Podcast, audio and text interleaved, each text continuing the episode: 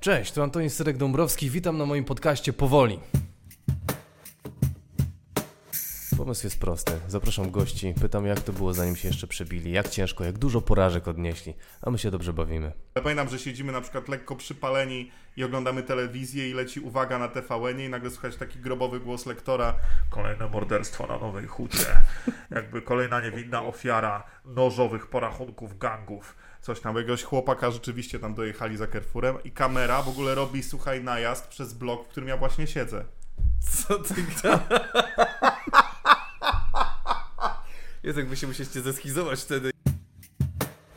W tym tygodniu moim gościem jest Jakub Żulczyk, pisarz, e, który opowiada mi o trudach e, życia autora na co dzień i o tym, dlaczego warto używać Kindla. Na samym początku namawia mnie do tego i w bardzo oryginalny sposób, zresztą zobaczcie sami. W tych wszystkich momentach, kiedy normalnie oglądasz se dupy na Instagramie, no. to w tych Ja momentach nigdy zaczynasz... nie robię. Co ty? No dobra, ja też nie. Ale wiesz o co chodzi. No. Zamiast tego po prostu sobie czytasz w tych momentach, kiedy No. normalnie byś wiesz. Przeglądam. Nie, ja się staram tego uczyć, ale To zamiast tego czytasz, ale Kindle, bo książką już tego papierową nie zastąpisz. Tego kurwa, tego nałogu, nie? Tak, A tak. Kindlem to zastąpisz. A potem pojechałem z tym Kindlem na wakacje i przeczytałem tam, wiesz, nagle w dwa tygodnie siedem książek O. na urlopie. No dobra, bo że słyszałem już tę opinię i tak cały czas się waham, bo jakoś nie chcę się do ek- w ekran się patrzeć. Znaczy wiem, że to nie jest ekran, to jest jakby takie podświetlane... To nie jest jak ekran. Nie wiem jak to nazwać, taka matowa płaszczyzna. To jest tak... jak strona w książce, to nie jest jak ekran. To jest, o, to tak oszukuje oko, że w ogóle, bo to w ogóle nie promieniuje. Aha. To jest matowe totalnie, więc masz, yy, to, to w, ogóle nie masz wrażenia, że patrzysz w ekran. Okej. Masz oko takie nie, jakbyś patrzył na papier, masz takie niezmęczone oko. Okej. Ale w nocy na przykład możesz sobie podświetlić, nie? W tych Aha. nowych Kindlach na przykład, jak jest ciemno i chcesz po ciemku, to możesz sobie podświetlić wtedy. To też jest, wiesz, przewagą jednak nad papierem. Jak się Państwo zastanawiają, kto sponsoruje nasz ten audycję. Nie, Amazon nie ten. Kindle. Amazon ciapy nie daje. Możemy to potem wyciąć, wiesz. Nie ma Będzie wymazane, będzie wypikane każde słowo Kindle. Będzie Tak, tak, tak. Ale potem będą, myślę, wszystkie słowa będzie wypaka, wy, wypikane i ludzie będą myśleć, o, czy, o czym on mówi? Jakimś ja tak wibratorze w ogóle? W nocy jest podświetlany, wiesz. W nocy jest podświetlany, tak? Wziąłem 7, weź 7 na wakacje. No, nie, no, ale dobra, przykład, bo powiem Ci, że y, y, teraz jak już jest ta pandemia, to więcej czytam, bo w chacie mogę sobie siedzieć po prostu mam książki No. w chacie i nie muszę, y, bo ja dużo jeżdżę, y, Mhm. ty, ty chyba też w ogóle dużo jeździsz. Ty jak patrzę na Twojego Instagrama, to Ty za- zasuwasz cały czas gdzieś po świecie. To znaczy, no ja dużo podróżuję, lubię podróżować, dużo jeżdżę. e, dużo jeździmy, wiesz, e, po prostu z moją partnerką. Staramy się, ja bardzo, bardzo lubię jeździć, wiesz, na zasadzie takiej po prostu, że życie jest jedno i, i tyle. A kto, takie przysłowie było bodajże chińskie, kto podróżuje, ten żyje 7 razy. O. Ale też miałem, no, z, przed, w tych czasach zamierzchłych, przedpandemicznych, to miałem y, taki jeszcze okres, że wiesz, że y, no po prostu bardzo dużo jeździłem po Polsce. Jeszcze, że tak powiem, po, wiesz, po mniejszych miejscowościach, nie? A Typu... to był research jak- jakiś robiłeś? Nie, ja tak po prostu, wiesz, no autor też ma coś w rodzaju występu, pisarz, tak, też tak. ten występ to się nazywa spotkanie autorskie, spo, czy tam spotkanie z publicznością, no i wiesz, bardzo często organizują to biblioteki, jest, to jest też jakaś tam forma zarobku, no dla mnie może nie główna, ale dla bardzo wielu autorów główna, nie? Po prostu, że... A, ty tak. jeszcze, jeszcze zarabiać na tym kasę, o Jezu. Oczywiście, to- dostajesz honorarium normalnie za to. O, zarobiście. Czyli No, co, ale znaczy, a wiesz, to tak spotkanie... jak, czemu miałbyś ty za występ nie dostać honorarium, nie? Wiem, ale ja myślałem, że to jest bardziej promocja książki, że to jest takie coś, że musisz pojechać Mm. i promować książkę, niż że to faktycznie... Przyjęte jest, tak, w branży, No. nazwijmy to, że jeśli na przykład wydawnictwo organizuje ci jakieś spotkanie, twoje wydawnictwo jest organizatorem, samo w sobie, to wtedy nie dostajesz honorarium, No. nie? Jakby, bo to wiesz, to są jakby twoje jakby obowiązki promocyjne względem wydawnictwa i własnej książki. Ale kiedy na przykład organizator jest zewnętrzny, czyli na przykład jakieś tu targi książki, jakiś festiwal Okej. literacki, czy po prostu jakaś biblioteka, dyskusyjny klub książki i tak dalej, to absolutnie dostajesz honorarium, tak jak za, wiesz, za koncert, no. Artysta Okej. za koncert, to jest to samo, nie? No artysta też niby teoretycznie gra trasę, żeby wypromować płytę, tak? A jednak dostaje kasę, więc wiesz, No tak, więc- tak, tak, ale jakoś... nie jest to jakaś fortuna, ale, ale nie jest to jakaś fortuna, ale, ale tam wiesz, no są ludzie, którzy się z tego utrzymują na przykład, nie? O, e, ten, jakby co się dzieje na takie spotkanie? Ty przychodzisz i... E, Słuchaj, no nie jest tak fajnie jak na koncertach rock'n'rollowych, ani rapowych. Nie, no nie jest tak fajnie. Znaczy nie, no biją ci brawo, jak jest dużo ludzi, to ci biją No. brawo, nie? No jest, wiesz, no wygląda to tak. Przyjeżdżasz do jakiejś miejscowości, idziesz do biblioteki, panie są bardzo miłe, robią ci kawę, często sypaną. Ja w tym momencie absolutnie nie gardzę kawą sypaną. No, taka klasyka już teraz. Wiesz, dostajesz ciasto, dostajesz umowę do podpisu, trochę tam gadania, wpis do księgi pamiątkowej, no i potem jest spotkanie. Ja mam raczej taką dobrą dość frekwencję na spotkaniach autorskich, czyli tak nie mówię do ściany i do kamerzysty. No Aha. i pani prowadzi z tobą albo pan jakiś prowadzący rozmowę taką przez godzinę o, twojo, o twojej książce i tak dalej. Potem do tej rozmowy się włączają ci ludzie, co przyszli. Em, no i na końcu podpisujesz książki, robisz sobie z ludźmi zdjęcia. Czyli jest taki klimat trochę koncertowy. No jest, ale no to- absolutnie jest to taka sytuacja, wiesz, jak ktoś szuka jakichś ostrych wrażeń rock'n'rolla, to, to, to nie, to polecam zmienić branżę, no. Jest, to, to nie jest to sytuacja taka tam, wiesz, że gaśnice po, płoną i telewizory Tak. lecą przez okno. Chociaż podobno onegdaj paru było takich zawodników, to jeszcze, wiesz, na początku lat 2000 co lubili tak sobie w polskiej literaturze przy, przybaletować, ale teraz to już to nie ma, nic się Tak. raczej nie dzieje takiego. Jesteście odpowiedzialnymi pisarzami już teraz, tak? Już te... No tak, to jest, wiesz, to jest... Wiesz, trzeba też pamiętać, trzeba też pamiętać, słuchaj, że to są wszystko yy, państwowe pieniądze. No nie no, kumam, ale bawi mnie w ogóle koncept, że ktoś mógł przybaletować na, w bibliotece, nie? Że... Było tak, zdarzyło się raz, nie wiem o takiej sytuacji, nie powiem o kogo chodzi, ale jeden polski taki, również czasami pisarz, ale bardziej powiedzmy wydawca Mhm. i taki animator kultury, e, powiem tak, kto wie, ten wie, e, Ja nie mam pojęcia. Ja zrobił nie taką, bodajże to było w Ostrołęce, of all places, Mhm. gdzieś tam e, w, w połowie lat 2000 była jakaś taka akcja, że tam wiesz, telewizor przez okno poleciał. Dlaczego? Tak, było jakieś, wiesz co, no po prostu jakiś tam mocny tam spirytus wjechał i, i chłopakom trochę, wiesz, dostali pomroczności jasne i, i tak dostali, wiesz, i... No i tak, tak, taki, wiesz, rock and roll się tam włączył Mi się trochę. to kojarzy bardziej z takimi emerytkami, tudzież jakimiś fanami książki, bo W 95% przypadków tak to wygląda, nie? No, ja, ja przechodziłem wczoraj właśnie nomen omen promocji książki w Big Book Cafe i to wygląda jak stypan dla książki. To jest po prostu tam siedzą, czytają, czy tak kiwają główkami. Tak to wygląda i powiem ci, że bardzo rzadko zdarza się po prostu, wiesz, bo to jest taka też konwencja, że trudno zrobić show. E, ja też nie mam jakiejś takiej natury showmana. Prowadziłem kiedyś spotkanie autorskie z takim amerykańskim pisarzem Charlie Duffem, Mhm. który polecał, napisał w ogóle zajebiste dwie książki Detroit i Shit Show, bardzo je polecam. Wydało je wydawnictwo Czarne i to jest gość, który jest naprawdę, on ma w sobie coś takiego sta- stand-upera, showmana Aha. wiesz, poznałem go i w ogóle gość wyszedł i miał na sobie, wiesz, taki wąsik jak Sean Penn, on w ogóle podobny jest do Seana Penna z wyglądu i miał takie kowbojki we flagę amerykańską. Wiesz, i jak ktoś ma kowbojki we flagę amerykańską, no to już wiesz, że nie będzie z nim jakoś super nudno, może być z nim Aha. ciekawie. No ja prowadziłem z nim to spotkanie, jakoś mnie poproszono incydentalnie o coś takiego i ja po prostu, wiesz, to była akcja, że ja siedziałem na krześle przez półtorej godziny i podpisałem umowę, wziąłem dwa kafle tam od Empiku czy coś i pojechałem do domu i to, to był taki job, a gość robił totalny show, wiesz, pokazał dupę, tańczył, chodził, Co w ogóle zaczepiał gadasz? ludzi, wiesz, no po prostu opowiadał jakieś niesamowite historie, nie? No po prostu totalnie był cały czas na nogach, nie? No, no, no. Cały czas był na nogach, cały czas mówił do mikrofonu. To jest generalnie człowiek, który powinien jeździć jakby po prostu, wiesz, ze swoim jakby stand-upem. No, I no. jakby powinieneś płacić bilety, żeby po prostu on wychodził na scenę i był sam. Że to on nie miał w ogóle takiego temperamentu pisarskiego, mimo że jest pisarzem bardzo dobrym. Eee, reporterem jest świetnym. No. O, Pulitzera dostał, nie? Wiesz, to jest laureatem Pu- Pulitzera. To, to ma taki totalnie szałmeński temperament. Ale mało bardzo takich ludzi jest w ogóle w literaturze. My raczej jesteśmy takimi nudziarzami po prostu.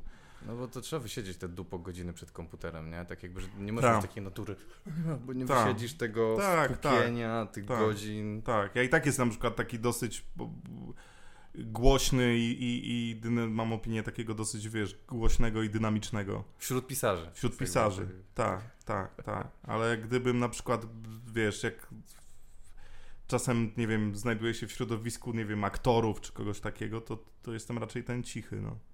No tak, no.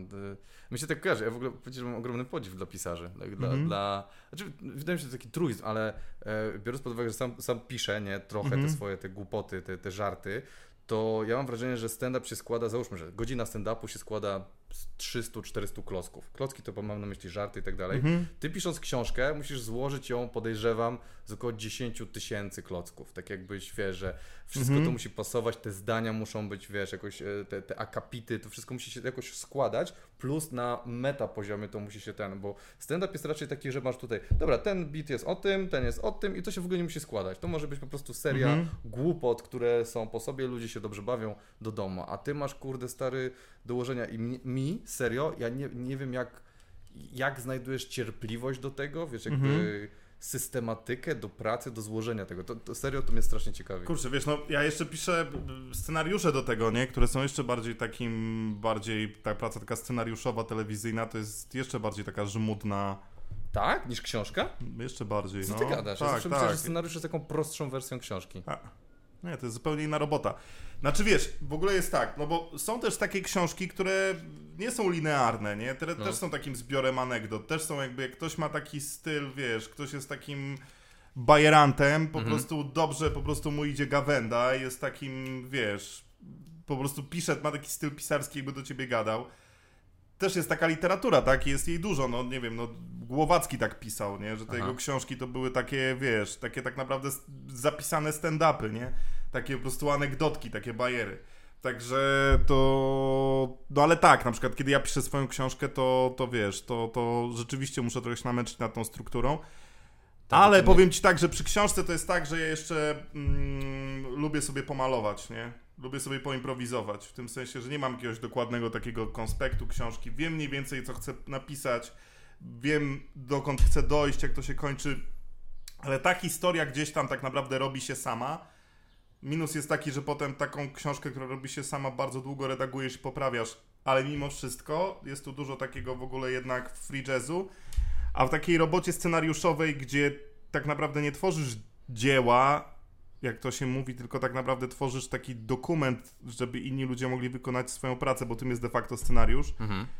no to wiesz, to, to no kurczę, to jeśli pisanie to jest takie malowanie, pisanie powieści, prozy to jest takie malowanie, to scenariusz to jest taki rysunek techniczny, nie? Na papierze milimetrycznym. Co ty gadasz? Tak, tak to wygląda. I to jest bardzo taka praca dużo bardziej precyzyjna, dużo bardziej żmudna. Wiesz, książki ci nikt nie każe poprawić 15 razy, nie? A scenariusz to standardowo ci każą poprawiać 15 razy. No tak, no bo to masz producentów, którzy jakby Tak. wymagają, a tutaj ty jesteś swoim panem Tak, i w tak, ogóle Tak, sam tak. decydujesz, kiedy to będzie Tak. skończone. Znaczy wiesz, bo to, to, bo to nie jest tak, że. Bo, bo też mi się wydaje, że to nie jest tak, że to jest takie proste, że albo tu jesteś wolny, jesteś tym zajebistym artystą, albo tu stoją jacyś nad tobą po prostu wiesz. Pomagierzy z biczem i jesteś po prostu, wiesz, tutaj niewolnikiem sprzedanym na bazarze. To, to nie o to chodzi. To chodzi No. o to po prostu, że jakby to jest praca zespołowa. I jakby, wiesz, ktoś podnosi odpowiedzialność finansową, ktoś ponosi odpowiedzialność kreatywną, ktoś ponosi odpowiedzialność jaką. Wyprodukowanie nawet dosyć, powiedziałbym, jakiejś produkcji klasy B telenoweli i tak jest dużo droższe niż wyprodukowanie jakiejkolwiek książki, Mhm. więc wiesz, no to są takie są fakty, nie? Z tym się, wiesz, też po prostu trzeba, trzeba liczyć, no. Ta praca jest bardziej żmudna, jest zbie- case zbiorowej odpowiedzialności. Także, także no to jest taka bardziej jednak żmudna i jeszcze bardziej pracochłonna, pracochłonna robota. Ale na Ciekawe. przykład w stand-upie, skoro już tak gadamy, czy, No. bo to, na, to z kolei też jest ten case wykonania, nie? Bo to No. nie ma, ja nie wykonuję swojej książki, nie? Ja nie będę jeździł i czytał całej na głos, ani jej odgrywał, ani jej tak. przedstawiał, wiesz, i tak dalej, nie? A u, cie, u ciebie w stand-upie jest też taka kwestia bardzo bezpośredniego kontaktu z, że, z publicznością, nie? I to też jest chyba tak, że ja ten kontakt z czytelnikiem to ja mam dopiero po czasie, jak się ta książka ukaże, No. to ja mogę widzieć te recenzje, te komentarze, te listy i tak dalej, i tak dalej. A ty masz coś takiego, że masz taką bardzo żywą materię i na żywo możesz albo musisz reagować na to, jak ludzie Tak.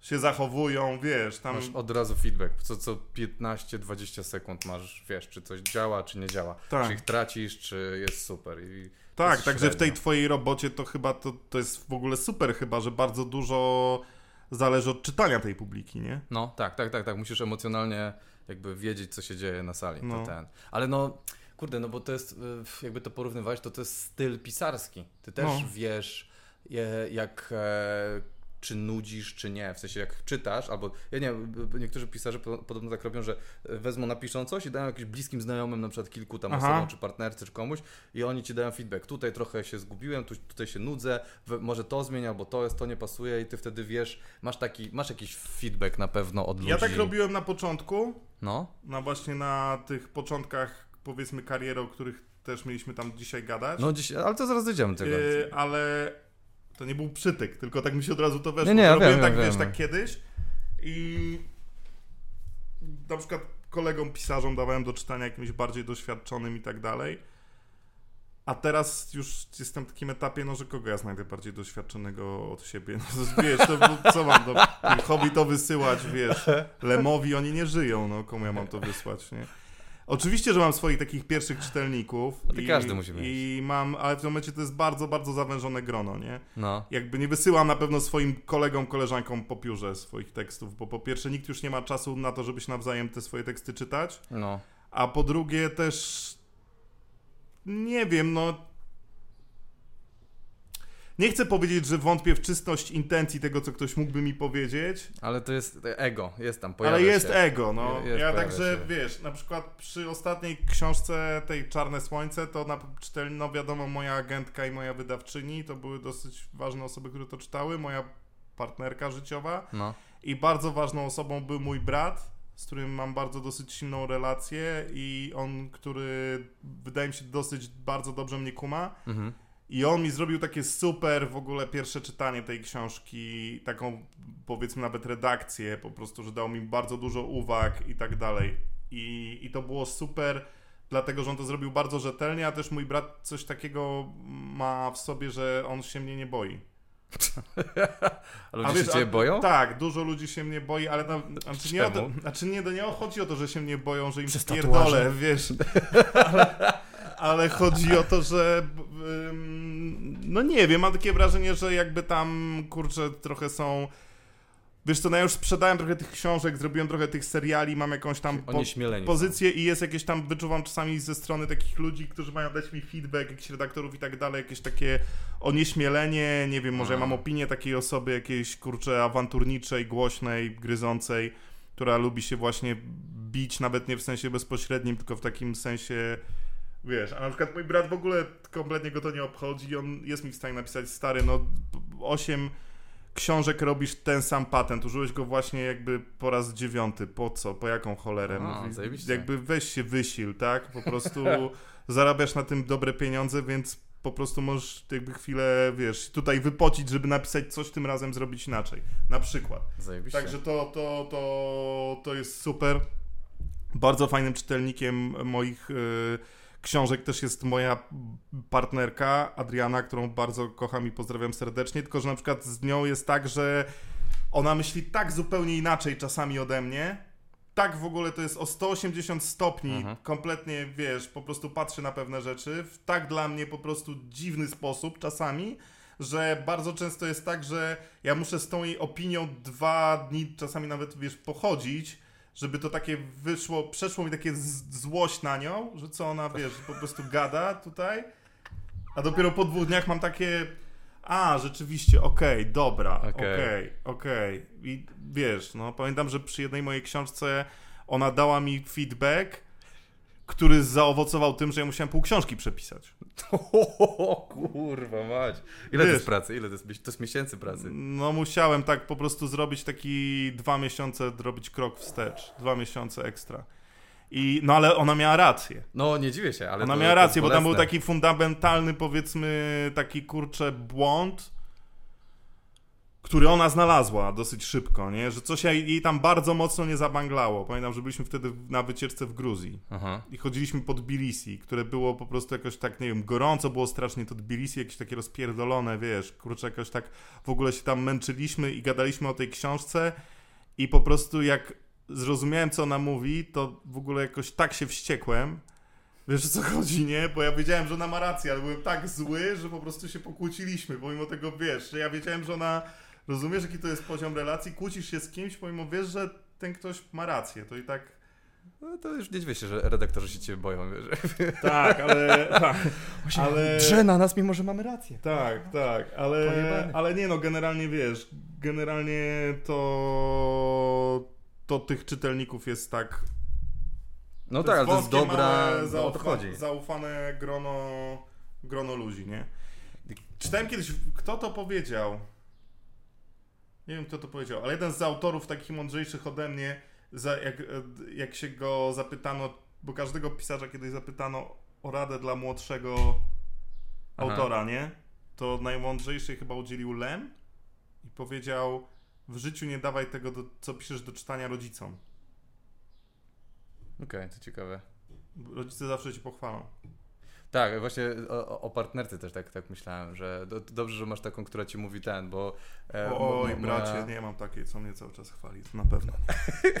Bo moja jest czasami dla mnie miła, mimo że wiem, że taka miła, miła, a potem mówi tak, po- potem mówi na serio i mam takie kurwa, a faktycznie, wie- wie- wiem o co ci chodzi, dlatego tak śmiałem, jak to powiedziałeś, że się wkurwiłeś na to, że zwró- zwróciła ci uwagę na Aha. coś, co miała rację i musiałeś bardzo dużo pracy włożyć, żeby to nadrobić, bo mam podobnie i ona mi zwraca uwagę na pewne rzeczy, gdzie mam taki fuck musiałem ostatnio też przemontować filmik cały, No. bo ona miała rację, ona miała rację, że tam energię wysyłam w taką, która będzie bardzo konfrontacyjna, a to nie powinno być w komediowym Mhm. ten i musiałem nagrać jeszcze raz, kurwa, część filmu i przemontować. Mhm. Bo po prostu, no miała rację.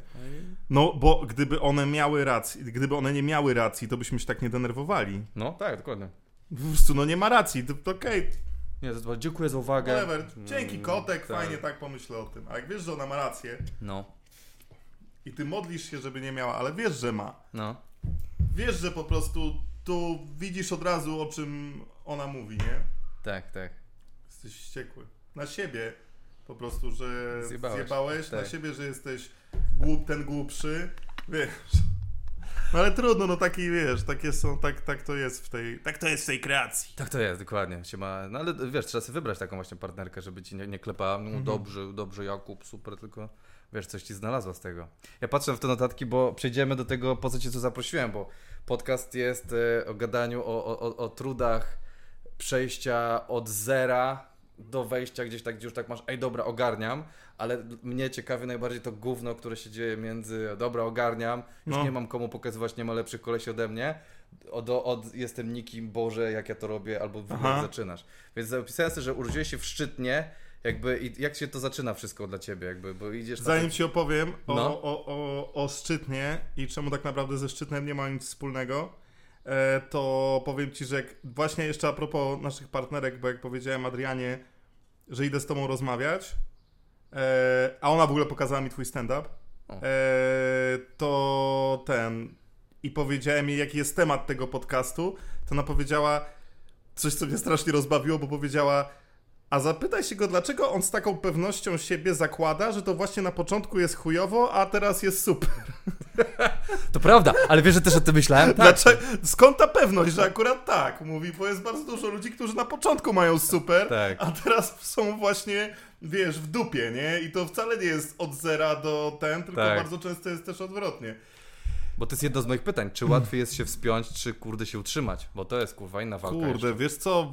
Zaraz ci odpowiem na to pytanie. No, ono, no. ono ma wielki ciężar Tak, gatunkowy. tak, no. E, u mnie rzeczywiście było tak, że na pewno teraz jest fajniej niż było na przykład te, czekaj, kiedy ja wydałem pierwszą książkę w 2006. Szósty. No Zrób mi krzywdę. tak, a w 2005 pierwsze opowiadanie opublikowałem, czyli te 15 lat temu, to na pewno teraz jest fajniej niż wtedy. Natomiast wiesz, kurczę, no z tym szczytem tylko jeszcze ci sprostuję. Bo w Szczytnie jest wszędzie napisane, że ja się tam urodziłem, ale tam Tak. po prostu był szpital Okej, do którego zawieźli mamę, wiesz, a my mieszkaliśmy na takiej wsi wsi, aha. e, która się nazywa w ogóle Zabiele, ale to, wiesz co, w tym momencie to powiedzieć, wytłumaczyć ci, gdzie to jest, No.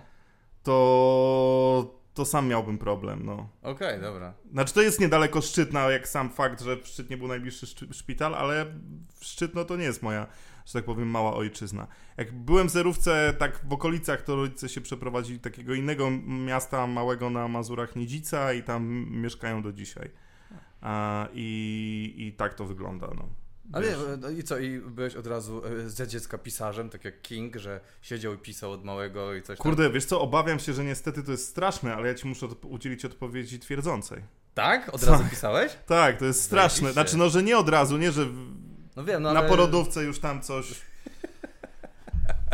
Ale było tak, że wiesz, no ja się wychowywałem na takiej rzeczywiście bardzo małej wsi i trochę ja to też składam na karp otoczenia, bo to tak, to była jeszcze komuna.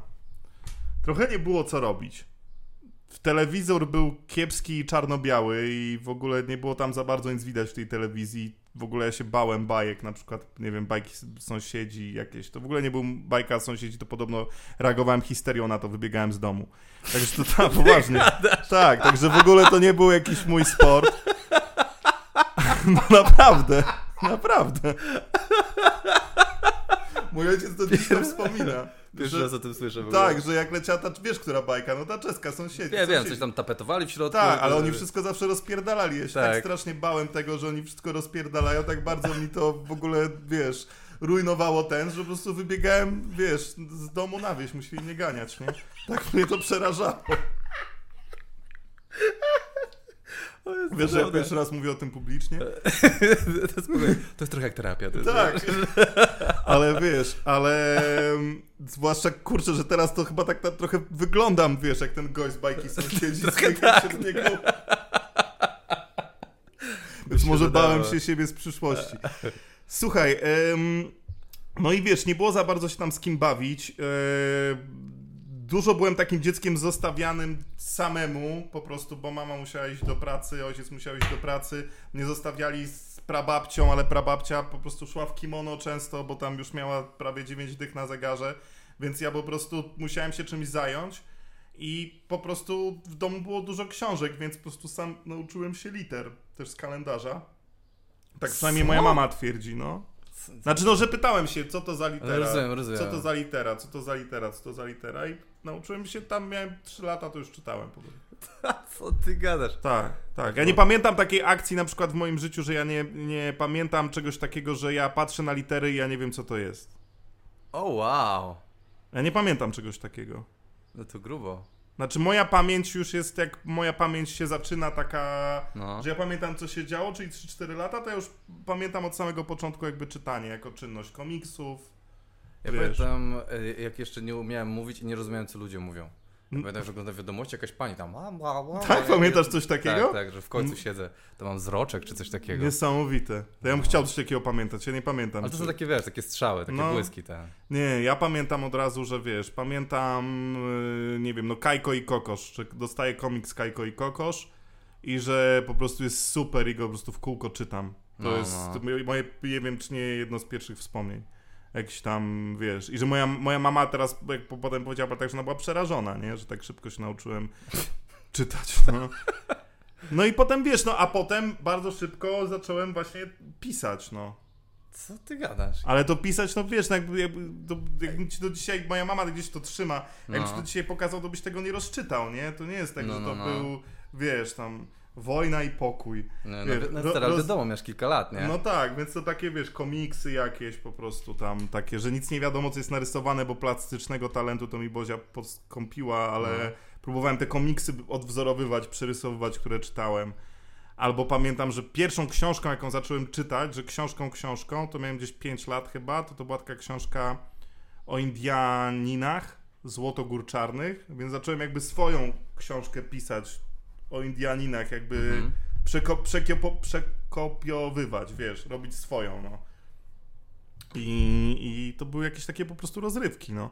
Ale podejrzewam, że gdybym miał na przykład go, dostęp wtedy do takich rzeczy jak nie wiem, jakieś Nintendo, czy po prostu coś takiego, to czy nie wiem, kolorowy telewizor z kreskówkami, to by to się skończyło bardzo szybko. Bo No. zresztą bardzo szybko później potem pojawiło się Cartoon Network i ojciec kupił mi Amigę. A. No i ta kariera literacka już za na kołku zawisnęła pod, na parę ładnych lat, powiem ci. Pierwsze potknięcie, takie używki cię Tak, to podejmą. tak, tak, to były używki, dokładnie. To była pierwsza przegrana walka z używkami, no wiesz. Po co ja mam jakieś w ogóle książki, wiesz, tam, czy coś robić, jak tu, wiesz. jakby i tak naprawdę zacząłem z powrotem dopiero pisać w wieku lat 19-20, Czyli studia.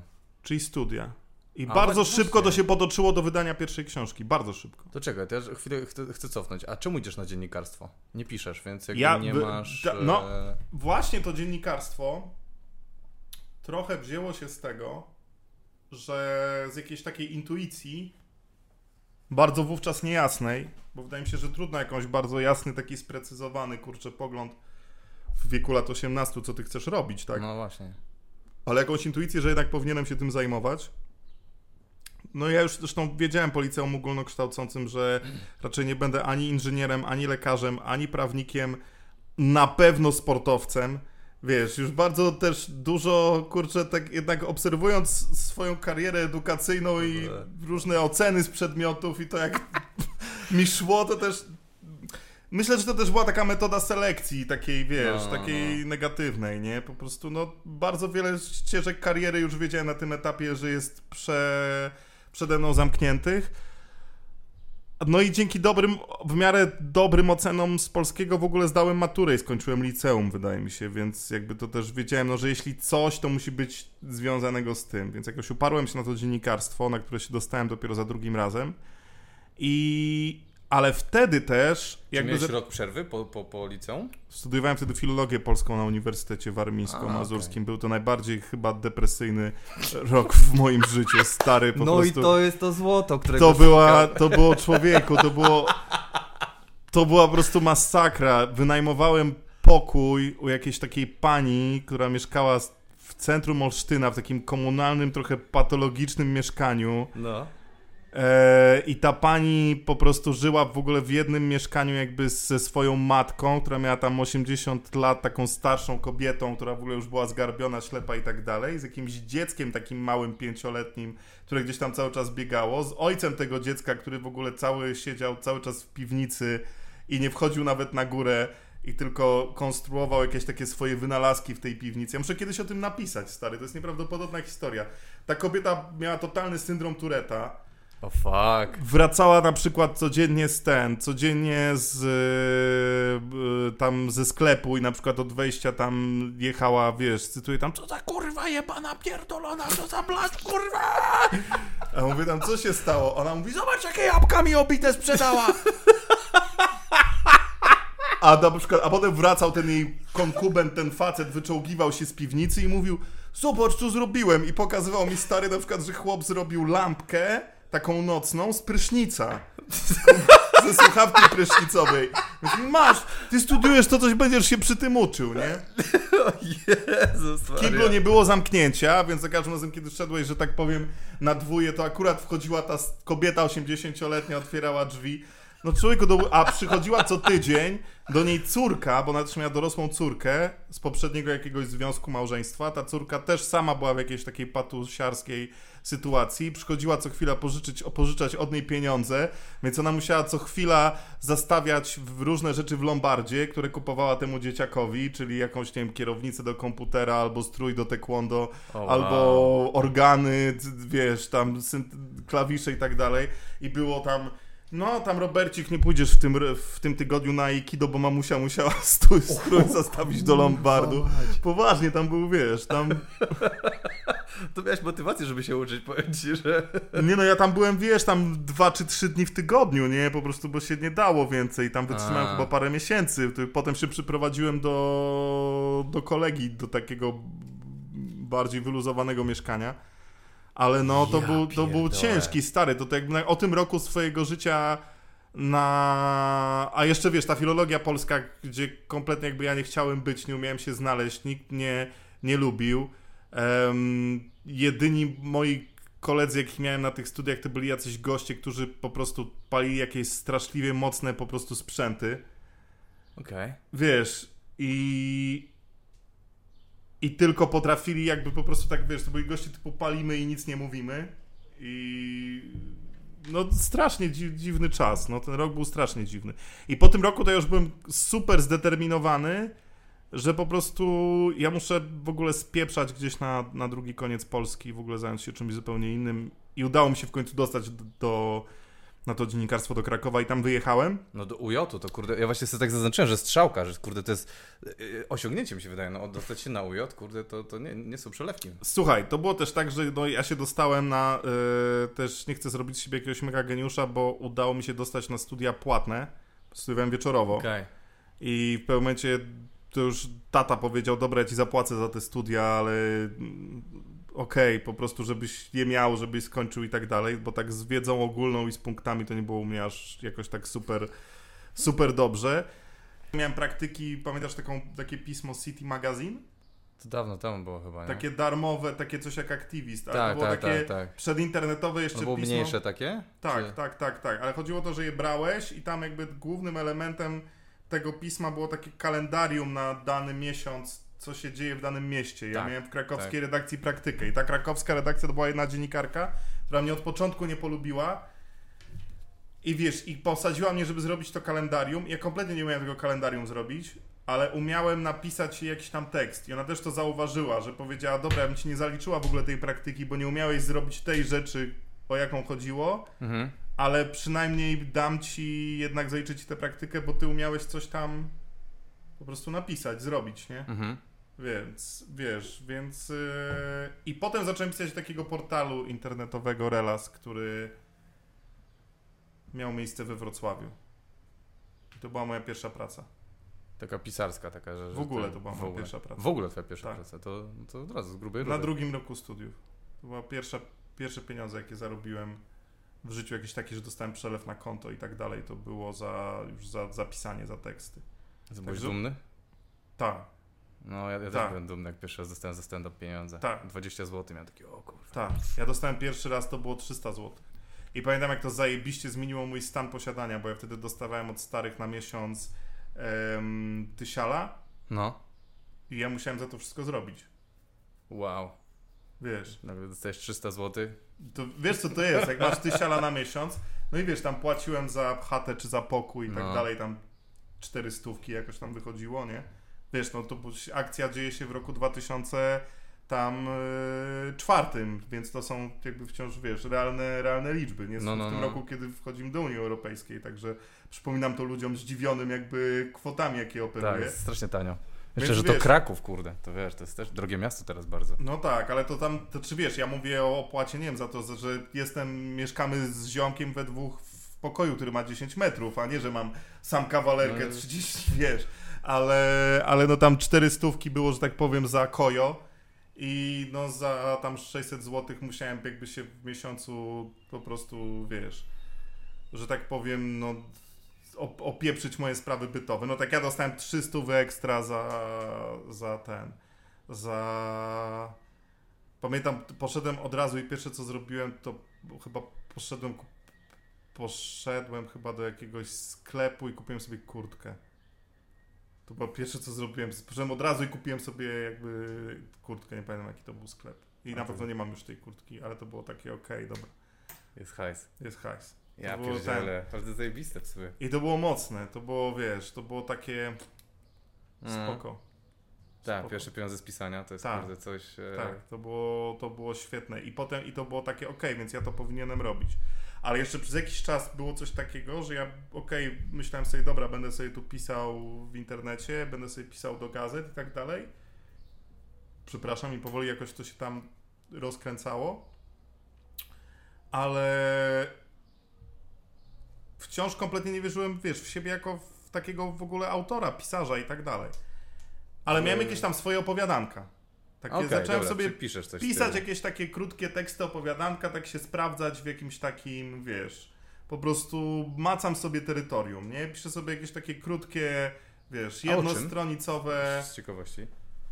Oj, wiesz co, to były jakieś takie obrazki, no, to były jakieś takie, takie obrazeczki, no. Czy to takie coś z życia, że... To... Takie, nie wiem, no, gość poznaje dziewczynę na imprezie, Okej. albo, nie wiem, no, chłopaki jadą gdzieś samochodem i jest jakiś przypał, Okej. Albo wiesz, no takie życióweczki, no takie, Okej. takie wiesz, takie też z tego, co mnie otaczało, no takie historie, co, co się, co, z takie historyjki z tego, co mnie otaczało, no. No właśnie to chciałem wiedzieć, czy to był No. bardziej sci-fi, czy to nie, był nie, bardziej to były takie ten, krótkie życióweczki z tego, co mnie otaczało dookoła, no jakby i nie wiem, no. Zjarali się chłopaki na podwórku, przyjechała policja, jest dziwnie, jeden Mhm. połknął, a drugi nie wie co ma zrobić, wiesz, i jedno pamiętam takie opowiadanko, to ja chyba nie wiem, gdzie je mam, się nazywało Dzień Dziecka, pamiętam właśnie, że ziomki gdzieś tam palą i w takiej jakby ślepej uliczce i przyjeżdżają psy, po prostu i zaczynają ich tam mielić i w końcu jeden mówi, dobra, macie szczęście, jest dzisiaj Dzień Dziecka, no i odjeżdżają. I gro tego opowiadania to jest po prostu opis tego, jak oni są, wiesz, zestresowani, ten główny bohater opowiada, gdzie on co ma i, Okej. i tyle, no. Takie krótkie obrazeczki. I kurczę, i wtedy też to był czas wielkich sukcesów, wiesz, Doroty Masłowskiej i tak dalej, więc zaczęło się robić miejsce w literaturze takich bardzo młodych ludzi. A tak, pamiętam. No i, a, i ukazywało, też, ukazywało się też wtedy takie pismo Lampa, które wydawał Paweł Dunin-Wąsowicz, wydawca Doroty Masłowskiej. I to wtedy był taki normalny magazyn, który wychodził co miesiąc i był w Empiku i tak dalej. Ja sobie czytałem tę gazetę, czasami po prostu chodziłem do Empiku i ją czytałem, bo przy budżecie 600 na miesiąc nie, nie stykało mi wydać na magazyn, który kosztował 15 taka, wiesz, ale... No, też pamiętam to. W Empiku na rynku, wiesz, wygodne fotele były i tak dalej. I raz, kurczę, przyznam, ja chyba wtedy byłem też pod wpływem jakichś takich, powiem ci, środków lekko udurzających, ale coś mnie tak wzięło na odwagę i sobie pomyślałem, a może ja wyślę coś do tej lampy. Był adres mailowy na stronie i tak dalej. I teraz uważaj, wszedłem na stronę lampy, która się nazywała, adres jej był lampaart.pl Mhm. bo jakby też z lektury tego pisma wychodziło mi, że jeśli ja mam do kogoś wysłać jakąkolwiek prozę, to tylko tam to skumają, tak? Bo to jest jedyne miejsce, gdzie w ogóle ktoś to przeczyta, że pisze jakiś 21-letni gość, Tak. który pisze o tym, co go otacza i pisze, nie wiem, o, że gry wideo, że palenie jointów, że po prostu, wiesz, no, nie wiem, dziewczyna i chłopak szukają po mieście Postinoru na przykład i o tym też był jeden kawałek, zresztą taki Okej. też wyciągnięty z własnego doświadczenia, że biegają po mieście bez hajsu i potrzebny jest Postinor, bo, że tak powiem, ogumienie trzasnęło, a, a jest z tym dosyć duży problem. Czyli takie obrazki, wiesz. I to będzie jedyne miejsce, gdzie to będzie potraktowane poważnie, nie? No i wysłałem to. I teraz uważaj, jaki jest haczyk. Taka strzelba Czechowa w tej opowieści jest taka, że na stronie lampy było napisane, e, że nie wysyłać absolutnie rękopisów drogą elektroniczną.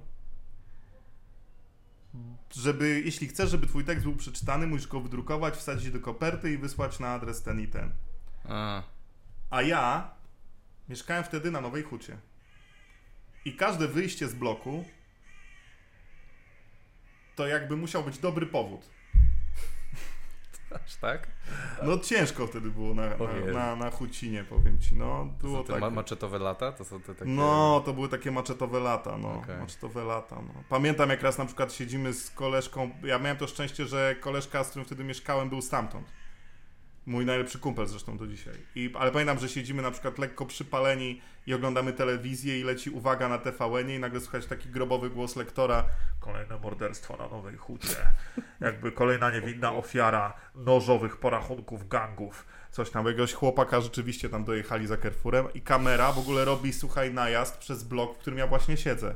Co ty gada? Jest jak wy się musieliście zeskizować wtedy, ja pierdolę. To znaczy, wiesz, to wynikało też z tego, że my mieszkaliśmy w takim bardzo znanym, jeśli ktoś miał do czynienia z Nową Hutą, to zna ten blok, bo ten blok się nazywał Pekin. Jest taki blok Kościuszkowskie tak? 5. W Krakowie też jest Pekin? Tak, to jest taki blok Kościuszkowskie 5, największy na Nowej Hucie. On ma 15 klatek i 11 pięter.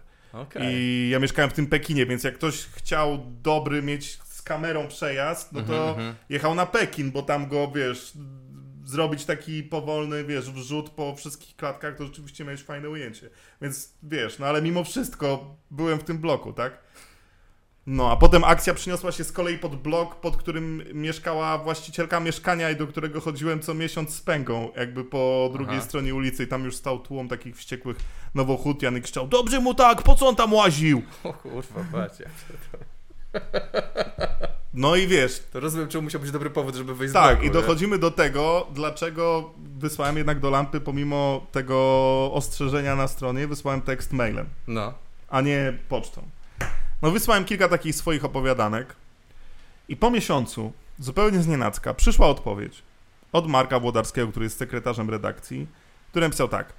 Dunin powiedział, że chce to opowiadanie o chłopaku i dziewczynie, ale ono jest za krótkie, więc musisz y, zrobić, żeby ono było dwa razy dłuższe. A ja powiedziałem, okej, okej, oczywiście teraz rzuciłem się na ten tekst, on był dwa razy dłuższy już po godzinie, Aha. ale sobie pomyślałem, ty, no dobra, trzeba trochę odczekać, bo jak wyślę im po godzinie, to myślą, że jestem... Najbardziej Więc- wydajny. Więc wysłałem im, wiesz, po dwóch godzinach. To super, to dobrze, to przemyślałeś. To, to było. Dobra, po trzech. W każdym razie dostałem po jakimś czasie kolejną odpowiedź typu, dobra, to, to, już, to już jest odpowiadanie, No. to możemy nazwać opowiadaniem. Bardzo dobre, publikujemy, płacimy 600 zł. 600 zł, człowiek. Co ty pierdolisz? 600 zł. 600 zł i w ogóle jakbyś chciał jakieś teksty pisać i tak dalej, i tak dalej, to, to zapraszamy do współpracy. Dunin wtedy bardzo dobrze płacił w ogóle, wiesz. No ja wtedy już uskrzydlony, że kariera stoi przede mną otworem. Wysłałem to opowiadanie. Opowiadanie na, za, nazywało się GameCube Girl po angielsku. No i zbliżał się termin, Dunin zaanonsował mi, że to opowiadanie ukaże się w numerze wrześniowym. Aha. A był mniej więcej tak czerwiec. Minął kolejny miesiąc, w lipcu Dunin, ja byłem wtedy, już nie byłem na Nowej Hucie, ale byłem u rodziców y, moich w domu. I Dunin pisze do mnie kolejnego maila. I mail jest o treści. Słuchaj, w ogóle to musimy się spotkać, bo chciałbym z tobą porozmawiać o wydaniu książki.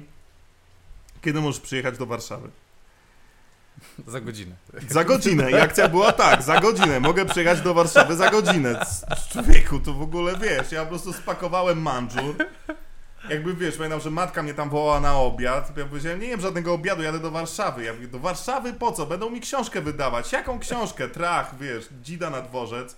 Poleciałem na autobus, wsiadłem w pierwszy autobus do Warszawy, powiedziałem, że jadę. No mówię, o to spoko, pójdziemy sobie tam na imprezę do Doroty Masłowskiej, będziesz spał u Mirka na hacza, wiesz. Co mówię, ty gadasz? Mówię, co się dzieje? Mówię, nie, wiesz. No i dobra, przyjechałem do tej Warszawy. Totalnie zesrany. To który to jest rok? 2005. Piąty, dobra. Z dworca odebrał mnie ten Marek, który w ręku trzyma, słuchaj, ten magazyn, wydrukowany już tę lampę z moim opowiadaniem. Na okładce tej lampy jest narysowany Świetlicki, bo tam były rysowane okładki, które rysowała taka rysowniczka, może kojarzysz, Agata Nowicka, Endo, Mhm. która wtedy bloga takiego super popularnego prowadziła, comicsblog.pl. I jest ten Świetlicki, a na tym Świetlickim jest pasek i na pasku jest napisane rewelacyjny debiut Jakub Żulczyk. Co ty gadasz? A, ja, a ten Marek mówi, zobacz, Dunin tam cię chciał trochę, wiesz, jakby podpromować, nie? No i wiesz, i przyjechałem do tego Dunina, oni rzeczywiście byli gdzieś na jakiejś takim, jakiejś dziwnej imprezie plenerowej. Z tej dziwnej imprezy plenerowej przenieśliśmy się do domu do Doroty Masłowskiej, gdzie panował wówczas taki klimat mocno anarchistyczny i w ogóle palili grilla w środku w ogóle chaty. E, a, a partner ówczesny Doroty chodził i miał tak na jednym ręku, pamiętam, bo tam była ostra wtedy taka turbo hipiserka wtedy, nie? Taki No. bitnikowski był, wiesz, klimat. W odróżnieniu od teraz, nie? Nie, żartuję. Nie, nie, no opowiedz, jak teraz jest to teraz. wszyscy Nie, nie, są, nie. wiesz, totalnymi mieszczanami, no ale wtedy to było tak, że, yy, znaczy nie wiem jak Dorota, bo z nią bardzo długo nie gadałem, ale, ale było tak, że pamiętał, że miał, otworzył ten, e, otworzył Kazik drzwi, miał na jednym ręku dziecko, Doroty, córkę, która jest yy, teraz... Yy, no już dorosłą kobietą chyba, bo tak chyba do matury się zbliża, jak dobrze matematyka mnie, mnie, jeśli matematyka mnie nie oszukuje. I miał to dziecko takie, takie półroczne tutaj na jednym ramieniu, a na drugim ramieniu miał szczura takiego hodowlanego. I, jak takie... I jak- powiedzieć ci typowa warszawska impreza. tak, tak, tak, ale nie, bo było tam wtedy naprawdę tak, wiesz... Nikt mnie tam wtedy nie polubił, bo ja byłem strasznie w ogóle zdenerwowany i gadałem jakieś totalne głupoty. Em, I super jakby w ogóle na jakiegoś tam błazna wyszedłem, ale, ale byłem totalnie przejęty w ogóle całą tą sytuacją. No Stary, nie dziwię ci się. I wiesz, i, i wtedy na tej imprezie Dunin powiedział mi jedną bardzo dobrą rzecz. Był już wtedy no, na ciężkiej bombie, ale wszyscy byliśmy na ciężkiej bombie. I Dunin powiedział mi tak: Ja ci tę książkę wydam, bo ty jesteś bardzo zdolny, ale ty nie możesz żadnych nadziei z tym wiązać. Nic z tego nie będzie. Będziemy wszyscy jeść futryny. To, To zachęca. to były dokładnie jego... Ale słuchaj, to było dobre. No. To było dobre, bo dopóki wiesz, ja byłem, wchodząc tam, ja byłem świadom tego, że książka Doroty sprzedała się w 100 tysiącach egzemplarzy. I byłem świadom tego, jaka, jakie jest honorarium od egzemplarza, i byłem świadom tego, jakby, jaką ona odniosła skalę sukcesu i ile zarobiła wtedy szmalu i jak została w ogóle, wiesz, kurczę, wyssana przez establishment i tak dalej, i tak ona dalej. była jakimś fenomenem, to było jakieś takie, ona się jakimś takim Ona była, dzieckiem. ona była fenomenem, ale trudno, wiesz, przez te 15 minut w samochodzie, kiedy zobaczyłem tą okładkę z napisem rewelacyjny debiut Jakub Żulczyk, No. trudno było nie żywić podobnych fantazji przez 15 no wiadomo, minut. Wiesz o co chodzi. no. I on bardzo dobrze zrobił, Paweł, wówczas, on to uciął w ogóle tak, wiesz, w zarodku po prostu, nie? To jest jakby, to, to było... To i tak, że ty posłuchałeś, bo wiesz, bo wielu ludzi mogło tak, no, no, no dobra, dobra. Znaczy nie no, ja, ja w ogóle jakby i tak nie wiedziałem, co się dzieje, wiesz. A tak naprawdę wyszło jeszcze inaczej, bo wyszło po środku, bo ta pierwsza książka się ukazała i owszem, ona nie była bestsellerem, ale może gdyby była bestsellerem, to byśmy, wiesz, nie siedzieli tutaj i nie gadali. Ale ona sprawiła, że ja mogłem, yy, zacząłem pisać do gazet i z tego się utrzymywać. Czyli, czyli mówiąc w skrócie, nie, nie było to, nie przyszło to trudne, trudne nie było to dla ciebie, że samo to trochę do ciebie przyszło. Wysłałeś gdzieś nawalony, tak przynajmniej powiedziałeś jak- pod jakimś No, na, wpływem, aż, nie aż taki nawalony, ale, ale leżąc w rynsztoku. Tak, tak. Jakub jakby Żulczyk. obłażony właśnie przez szczury tam jakiegoś w ogóle ten telefonu ukradzionego Tak. pani pod żabką i tak dalej. Nie, nieważne, to, to nie było aż tak. To poszło łatwo i szybko, No. Ale tak naprawdę potem zaczęła się potem za, zaczął się ten struggle. Potem to się zaczęło. O, czyli do, dopiero po pierwszej książce, tak? Tak. Dlaczego? Tak. Zanim, to, za- zanim zacznę Ci o tym mówić, to powiem Ci, że em, było tak. Skończę z tym wysyłaniem przez mail. Mam do tego świetną puentę. Pewnego razu odwiedziłem Dunina w redakcji Lampy ówczesnej, która mieściła się na Chorzej w galerii Raster. Jeden pokój tej galerii był zaanektowany na redakcję. No i to było takie pomieszczenie. To było pomieszczenie bardzo podobne do tego, w którym teraz siedzimy. Okej, czyli dystyngowane jakby wnętrza. Tak, żyrandole, wiesz, Tak, ornaty, złote. arrasy na ścianie Wiadomo, wiadomo. i tak dalej. Nie no, taki wiesz, takie miłe, sympatyczne zaplecze papierniczego, no. No. dużo więcej tam puszek po Bronxie akurat stało w redakcji Lampy Znaczy my tutaj tutaj. też mamy browary swoje, dlatego na serio, gdzieś, gdzieś tam leżą. Jak chcesz, mogę ci dać. Nie, ja jestem niepijący od 6 lat, także dzięki, ale w, powiem ci, że no było bardziej, było trochę jak tutaj, tylko jeszcze bardziej punkowo. No i teraz tak, pewnego dnia przychodzę tam, jest godzina mniej więcej 14, Dunin siedzi przy stole, już wypił drugie królewskie, więc jest w nastroju takim, powiedziałbym, sokratejskim i wiesz, a przy ścianie tak mniej więcej jak wysokie jak tutaj, bo to też takie kamieniczne powiedziałbym pomieszczenie, jest Mhm. taka pryzma papieru, która ciągnie się mniej więcej do sufitu. Ustalona taka, wiesz, wielka taka pryzma z koroszytów, zbindowanych po prostu, wiesz, teczek i tego typu rzeczy. Tak to się pręży, No. pręży, pręży, wiesz, do samego tego. I tak nagle mówię do Dunina, Dunin, a co są właściwie te papiery? A Dunin mówi, to są te nadesłane propozycje wydawnicze. I potem patrzy na to i mówi tak, wiesz co, ja ci powiem jedno, Kuba. Dobrze, że ty tyś to tym mailem wysłał. Bo jakbyś wysłał pocztą, to byś był gdzieś tu. I pokazał na środek. O, I taka była, powiem ci, puenta, wiesz. I to, to było super zajebiście takie w ogóle fajne i buddyjskie, nie? To było takie, okej, dobra. Że to jest, wiesz, zarówno jakaś umiejętność i zarówno akcja, ale to też jest fart. To też jest koniunkcja planet. Albo no. alkohol, jakby nawalony piszesz. Może, może tam była też jakaś taka magiczność alkoholowa. Nie, że to, ja po prostu, ale chodzi mi o to, że nie, faktycznie jakiś los mógł. Trzeba mieć szczęście w życiu, to jest kurwa, nie da się tego, nie, Nie da się tego. za- zaprzeczyć. Nie da się tego, jest coś takiego. No. Jest jakieś po prostu, wiesz. A może po prostu też jest tak, że pewne rzeczy muszą się wydarzyć No. i czasami przez to, że muszą się wydarzyć, to generają jakby. Kurczę, jak ci to powiedzieć? Jakby wydarzenia miały swoją własną świadomość i tak bardzo muszą się stać, bardzo muszą mieć miejsce, że bardzo dziwne zachodzą w ogóle zbiegi okoliczności i koniunkcji, żeby coś się jednak w końcu zadziało. No. Rozumiesz o co chodzi? Żeby dopełnić przeznaczenie, tak jak w filmie oszukać przeznaczenie, nie? No. ten gość po prostu musi umrzeć, no. No. Nawet jeśli ma się na niego zawalić, wiesz, po prostu, kurczę, nie wiem, jeśli ma wpaść do klatki z tygrysami w zoo, no to, to i tak, umrzeć w najbardziej głupi sposób, to on i tak, tak umrze, nie?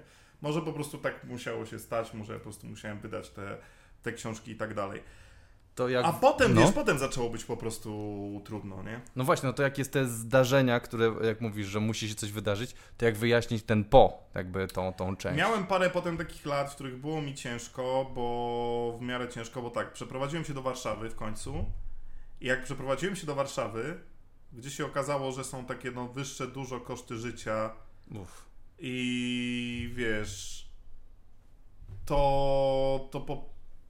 i nie ma tej roboty aż tyle, ile mi się wydawało, że będzie, Aha. bo jednak te moje książki nie sprzedawały się wówczas aż tak, żebym ja się chciał z tego utrzymać.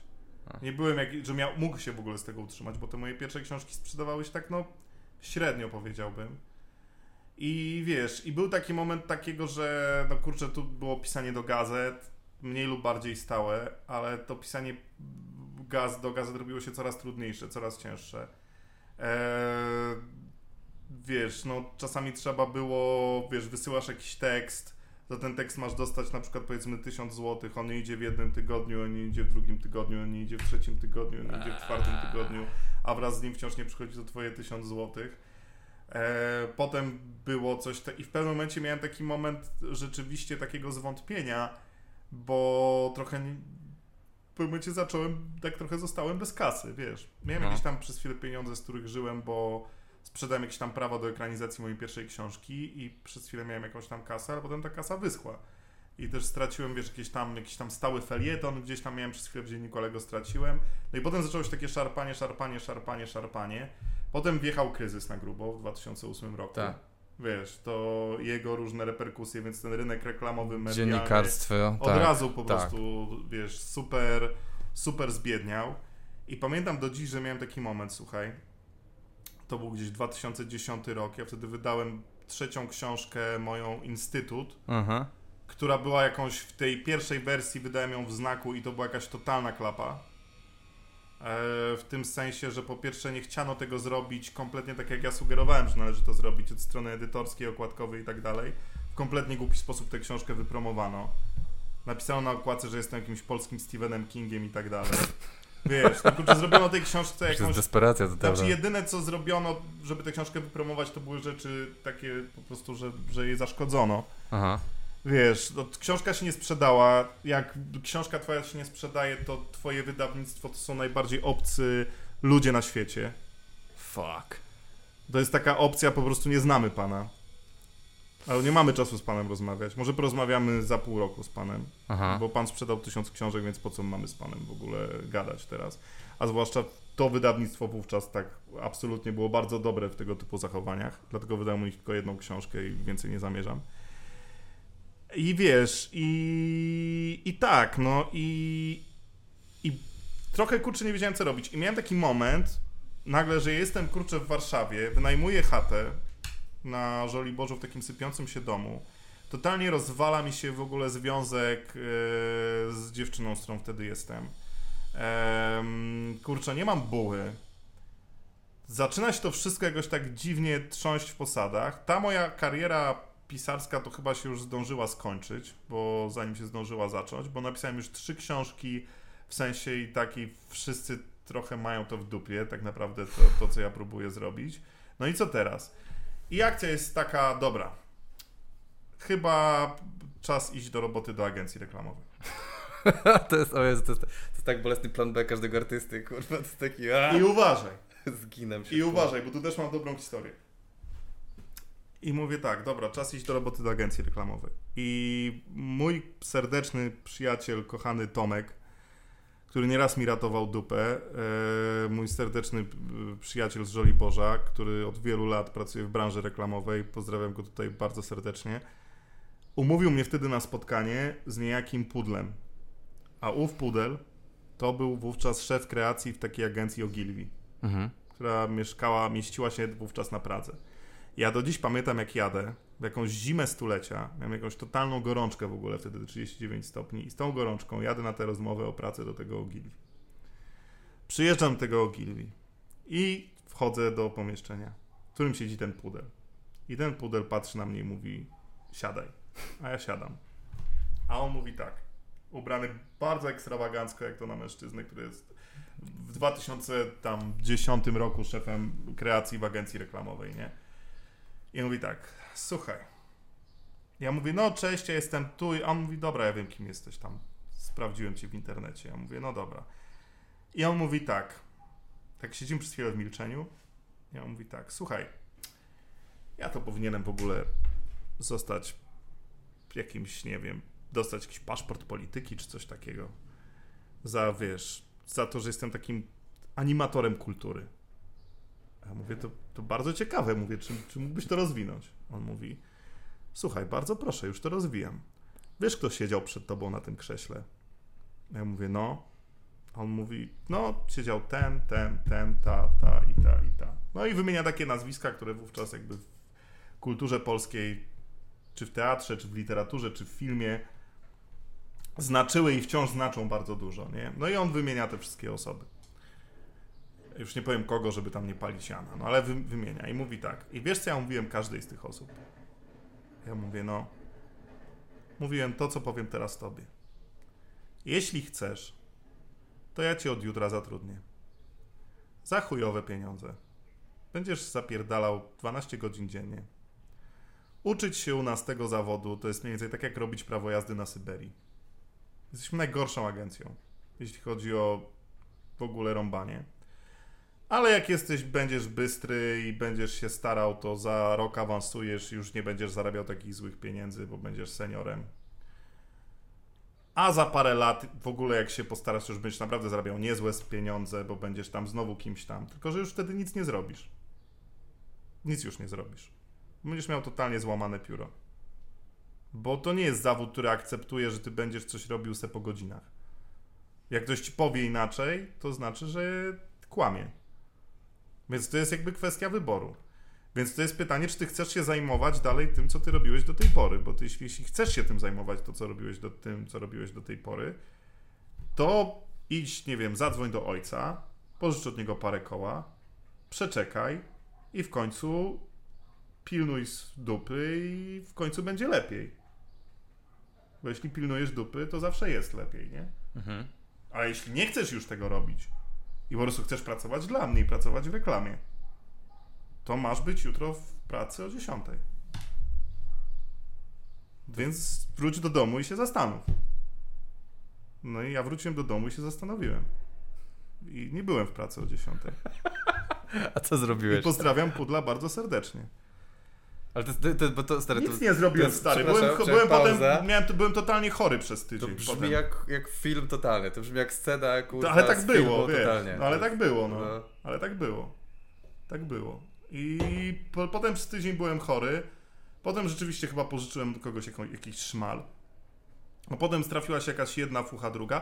A potem zacząłem być DJ-em. Przez chwilę byłem DJ-em. Tak. Już myślę, a potem zacząłem pisać, już a, DJ, okej, dobra. Nie, stary, przez rok z moim kumplem, który wówczas też miał ciężko z robotą, bo z kolei pracował y, jako dziennikarz malarz? muzyczny. A, okej. z ta- Kamilem Antosiewiczem. Mhm. Założyliśmy duet DJ-ski, Defibryla- Defibrylator Sound System. Przez dwa lata graliśmy imprezy Mhm. i uważam, że absolutnie rozpoczęliśmy w Warszawie popularny do dzisiaj trend składów DJ-skich, które nie potrafią miksować. Okej, to jest, y, ale taki beka trochę takich? y, czy- Znaczy nie no, myśmy grali bardzo dobrą muzykę, tylko jakby tam techniczny aspekt taki, wiesz, przechodzenia z piosenki w piosenkę, czy tam po prostu jakiegoś tam, wiesz, miksowania blendów i tak dalej, trochę Okej. kulał, no. Często to było takie start-stop albo taki fader na hama, no. Ale wszystkie takie składy, które potem było tego bardzo dużo, takich żeńskich i damskich takich ekip, powiedzmy, wiesz, bo bardziej w tej branży liczą, się chyba teraz jakby polubienia na Instagramie, to te wszystkie takie ekipy DJ-skie, takie młodzieżowe, to wiszą nam obiad, uważam, bo to my byliśmy pierwsi. Żebyście wiedzieli. Wiesz, Glass Hunters jest taka ekipa DJ-ska teraz na przykład, to oni totalnie uważam, że powinni nam 10% z każdego honorarium odpalać. Jakby my zapoczątkowaliśmy ten trend. DJ, którzy mają bardzo dobrą selekcję, ale słabo jest z miksowaniem.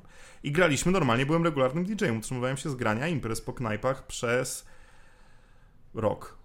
Przez rok. To jest który rok mniej więcej? Bo tutaj masz... 2011. Masz dwie książki wtedy wy, wydajesz. Tak, dla naszej księgarni napisałem dwie książki młodzieżowe z Morojewo i Świątynia, tak, to jeszcze Czy miałeś było. flirt z innym stylem po prostu? Czy Tak, jakby- próbowałem, to była próba po prostu napisania takiej komercyjnej książki dla młodzieży.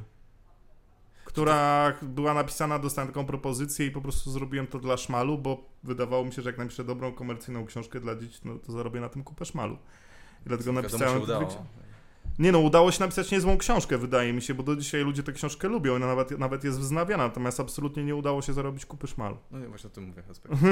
Bo ty weszło na tej modzie Tak. tych y, Twilightów, czy co to? Tak, czy... tak, tak, tak, tak, tak. Ja nie umiałem napisać takiego Twilighta, wiesz, napisałem taką książkę A. po swojemu, po prostu trochę jednak, kurczę, tam odjechano. No i potem, a, i potem dostałem taką fuchę, okazało się przez dwa lata było potem fajnie, bo taką miałem potem bardzo intratną fuchę, że pisałem, redaktor, dla którego kiedyś pracowałem dla dziennika, odezwał się, żebym pisał e, do wprost taki felieton cotygodniowy, taki typu beka z celebrytów. I pisałem ten felieton przez dwa lata. Coś jak wojewódzki w polityce robi? Coś, coś, coś Dokładnie to był taki pomysł. Okej, okej. Tak. Co do dzisiaj jakby wojewódzkiego, jak zapytasz o, o kim, o to, kim jest Żulczyk, to on ci odpowie, że to jest ten gość, który go podrabiał we wprost. tak mi się wydaje, bo nigdy z nim o tym nie gadałem, ale to wiem. Jakby z, z wiesz, wiem to po prostu, nie? Bo wiesz No, takie rzeczy. Bo on po prostu, bo ja dostałem przy, wiesz, nie miałem wtedy szmalu i zadzwonili z wprost, powiedział, dobra, słuchaj, ale ty masz taki styl, który by do tego pasował, a my chcemy taki felieton, który będzie po prostu jak ten felieton wojewódzkiego w polityce, a ty tak piszesz, że to się zgadza. A, I płacimy za to dobrą miesięczną pensję. To spoko, to czekaj. To ja Wiesz, tutaj- a ja, po- a ja wtedy grałem imprezy po knajpach. pod No właśnie to chcę wiesz. powiedzieć, czyli ty mniej więcej między 2010 a 2014, kiedy wydałeś Ślepnoc od świateł, ty jesteś w takim trybie, ja tak, tak, tak jak ciebie teraz słyszę, nie? Yy, W takim trybie przetrwania. Spróbuję taką książkę dla szmalu zrobić, Tak, e, tak, do, do tak, wprostu piszę coś tak. tam, wiesz, takie tu gram DJ-skie imprezy, jesteś w takim trybie, dobra, jestem twórcą, Tak. ale jednocześnie, kurwa, cokolwiek, żeby mieć na chleb. Tak, tak. I jeszcze w tym w ogóle podczas tego okresu jest tak, że bardzo, bardzo, bardzo pogłębia się moja, że tak powiem, przygoda z alkoholem, której nie chcę tutaj. W... A i dlatego nie od 6 lat? Tak, która kończy się tym, że w roku 2014 no, muszę wylądować na tak zwanym e, odwyku na, dla osób uzależnionych, bo moja przygoda z alkoholem i nie tylko robi się już taka, wiesz, bardzo, bardzo taka, po- powiedziałbym, intensywna i, i taka bardzo namiętna. I w tym wszystkim dzieje się jeszcze jedna historia, która się okazuje być najbardziej perspektywiczna, że wymyślam sobie z koleżanką taki serial, który podłapuje od nas TVN i zaczynamy go pisać w takim większym zespole i dostajemy za ten serial też jakieś pieniądze, ale nie jest to jakaś w ogóle fortuna, ale też takie powiedzmy, no, Ale jest okej. tak, że jest ok. No, I ten serial nazywa się Belfer. tak, no właśnie. I, ale my go wtedy piszemy. I potem jest sytuacja, że ja tracę tę pracę we wproście. To jest mniej więcej 2013 rok. Um, Czekaj, czyli ty w 13 już pisałeś Belfra, tak? tak, tak, Okej, tak, tak. Dużo wcześniej. Belfrat niż chyba nawet w myślałem. 12 to się zaczęło to pisanie, wymyślanie. okay, czyli długo to trwało. Tak, bo był bardzo długi development, wiesz, bo to wynikało z tego, że wtedy ten rynek taki medialny, telewizyjny to było zupełnie co innego niż teraz, wiesz, to był mezozoik, to nie było komu po prostu literalnie sprzedać Tak. a, ambitniejszego, ambitniejszego serialu, nie? No. Dlatego to tak tyle trwało. Ale pisany był Belfer na początku dla TVN-u. No i wiesz, i to wszystko jakoś tam się mieli, mieli, mieli, mieli. I jednocześnie ja trochę pracę, tracę pracę w tym wproście, bo przychodzi na nowego redaktora Latkowski i pierwsze co robi to wypierdala mnie z roboty. The first day po prostu i wsadza tam jakiegoś swojego człowieka. Więc ja tracę takie podstawowe źródło dochodu. Nie gram już tych imprez, bo trochę nie chcą już, żebyśmy grali te imprezy. Dlaczego? Bo robimy takie krechy na barze, że nie opłaca się nam płacić? Poważnie. No jest gruz już trochę. Znowu zaczyna się robić gruz, nie? Znowu Amiga i, ten, i, Tak. i Cartoon Network. Tak, ja mam, wiesz, ja mam dwie wtedy książki, a i mam dwie książki pod rząd odrzucone przez wydawnictwo. Jakoś- O! Tak, odrzuca mi pod rząd wydawnictwo dwie książki. Więc znowu mam akcję pod tytułem, że ja chyba jednak nie umiem pisać. No i początek roku 2014 jest taki, że skończony jest scenariusz od Belfra. I ja mam jakieś 30-40 tysięcy długu. Ląduję na terapii. I mam napisany jeden rozdział takiej książki, która się nazywa Ślepnąc od świateł. No i mam taką akcję, że nie wiem, czy się zaraz nie zabiję. No. O, wow. I parę miesięcy później jest już dużo, dużo lepiej. No. Poznaję dziewczynę, z którą jestem do dzisiaj i zaczynam wychodzić z tych długów.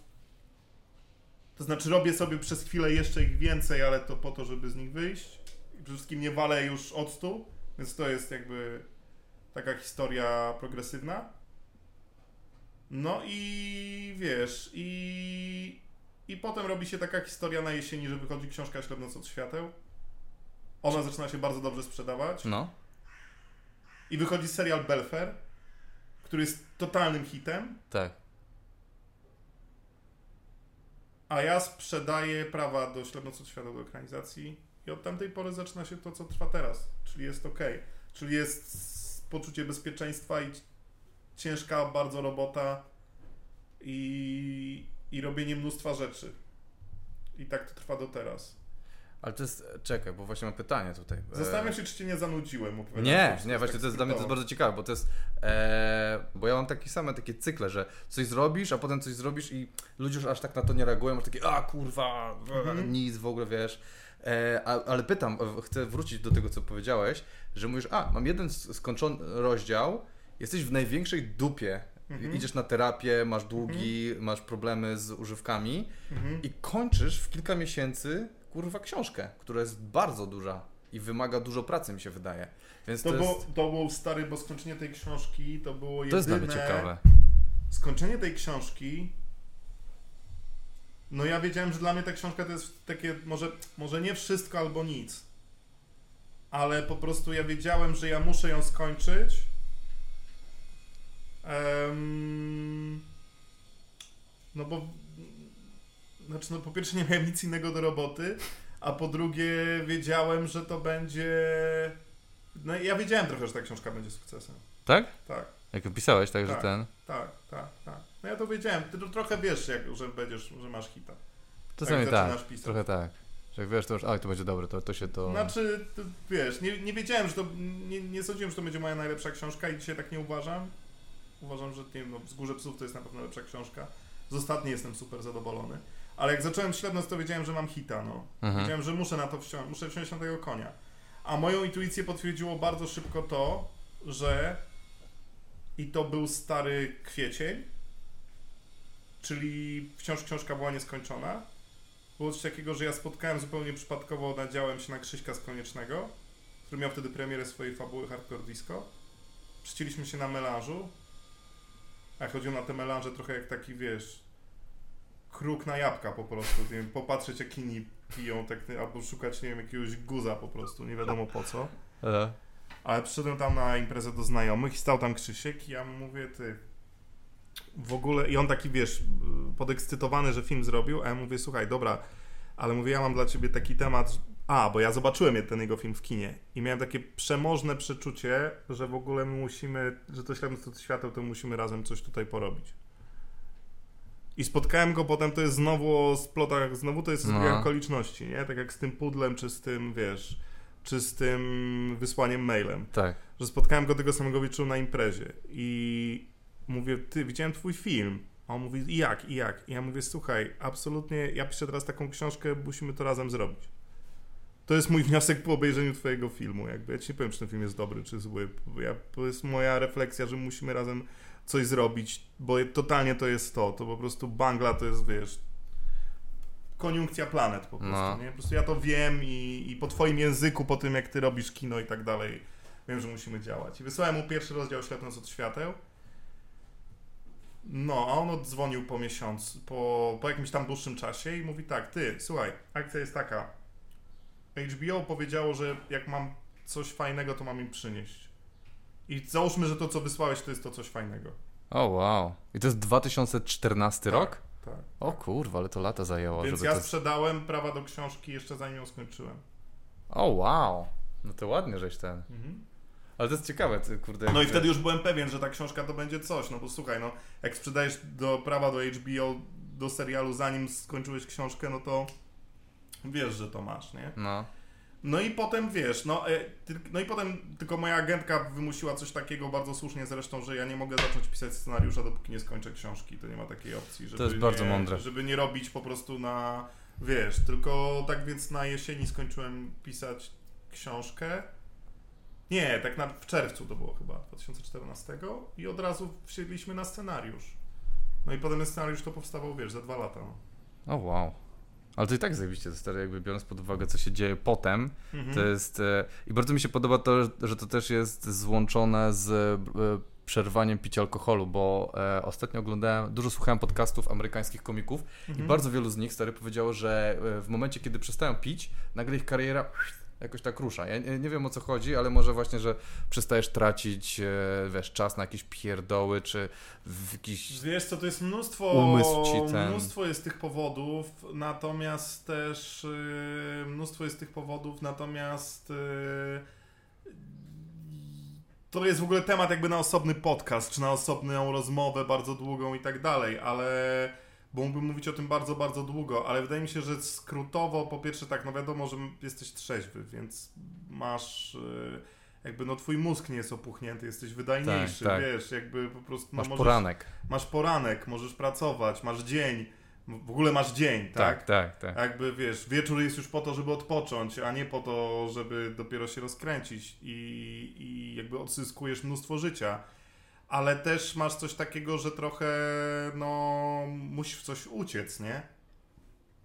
W jakąś inną po prostu sprawę. Tak, I robota bardzo często jest taką sprawą. tak, dokładnie, twórczość masz, tak. Tak. No, a jak dużo ujściem. pracujesz, No, no to zawsze masz tego jakieś efekty, nie? no, to prawda, to prawda. Więc to, to, to, to, to na, na tym to polega, nie? Jakby wiesz, all work and no play makes Jack a dull boy. Dull boy, tak było. No. Nudzą, nudzą Kubę takie sprawy. No to prawda. Mało zabawy. No. To teraz Ale tak to było. cię zaskoczę, bo mamy callback do tego, co na samym początku było. Powiedziałeś, że zaraz do tego wrócimy, jest chyba Hmm. godzinę później. Łatwiej się utrzymać na szczycie, czy wejść? Wiesz co, to tak. Ja nie wiem, czy ja jestem na szczycie. Być może jestem, ale być może nie. No dobra, to nie na szczycie, Ch- chuj jak to to nazwał. E, Wejść e, powiedzmy na salony.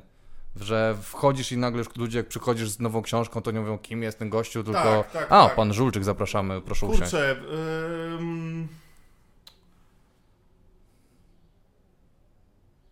Wchodzenie to jest więcej adrenaliny na pewno, a utrzymanie się to jest więcej frustracji, zakładając, że to wchodzenie jest efektowne, Mhm. tak? Że jakby e efektywne, przepraszam, że daje jakby, jakby są, masz skutki swoich działań.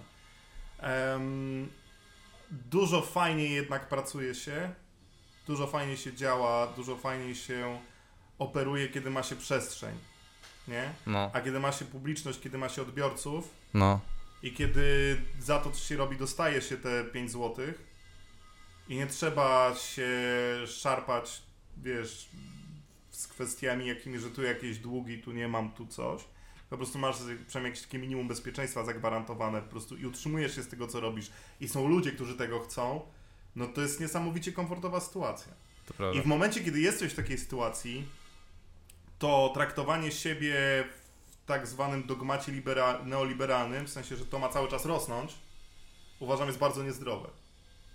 Czy ja naprawdę staram się tak myśleć, że to, to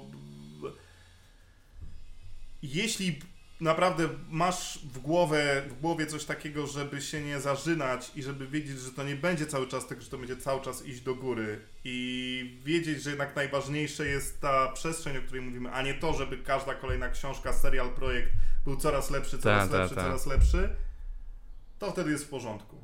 Ale jak będziesz cały czas myślał, że ma być coraz lepiej, lepiej, lepiej, no to to jest, wiesz, to, to, to moim zdaniem trumna jest za rogiem, no. Bo jeśli, jeśli idzie się zacząć. Także jeśli masz do tego, starasz się mieć zdrowe podejście, ja staram się bardzo. Kupa rzeczy mnie denerwuje, ale też y, bardzo dużo rzeczy mnie cieszy. To, to uważam, że wtedy jest ok. Nigdy nie zadowolisz wszystkich, zawsze będą ludzie, którzy będą wiedzieli, wiesz, będą wiedzieli lepiej od ciebie.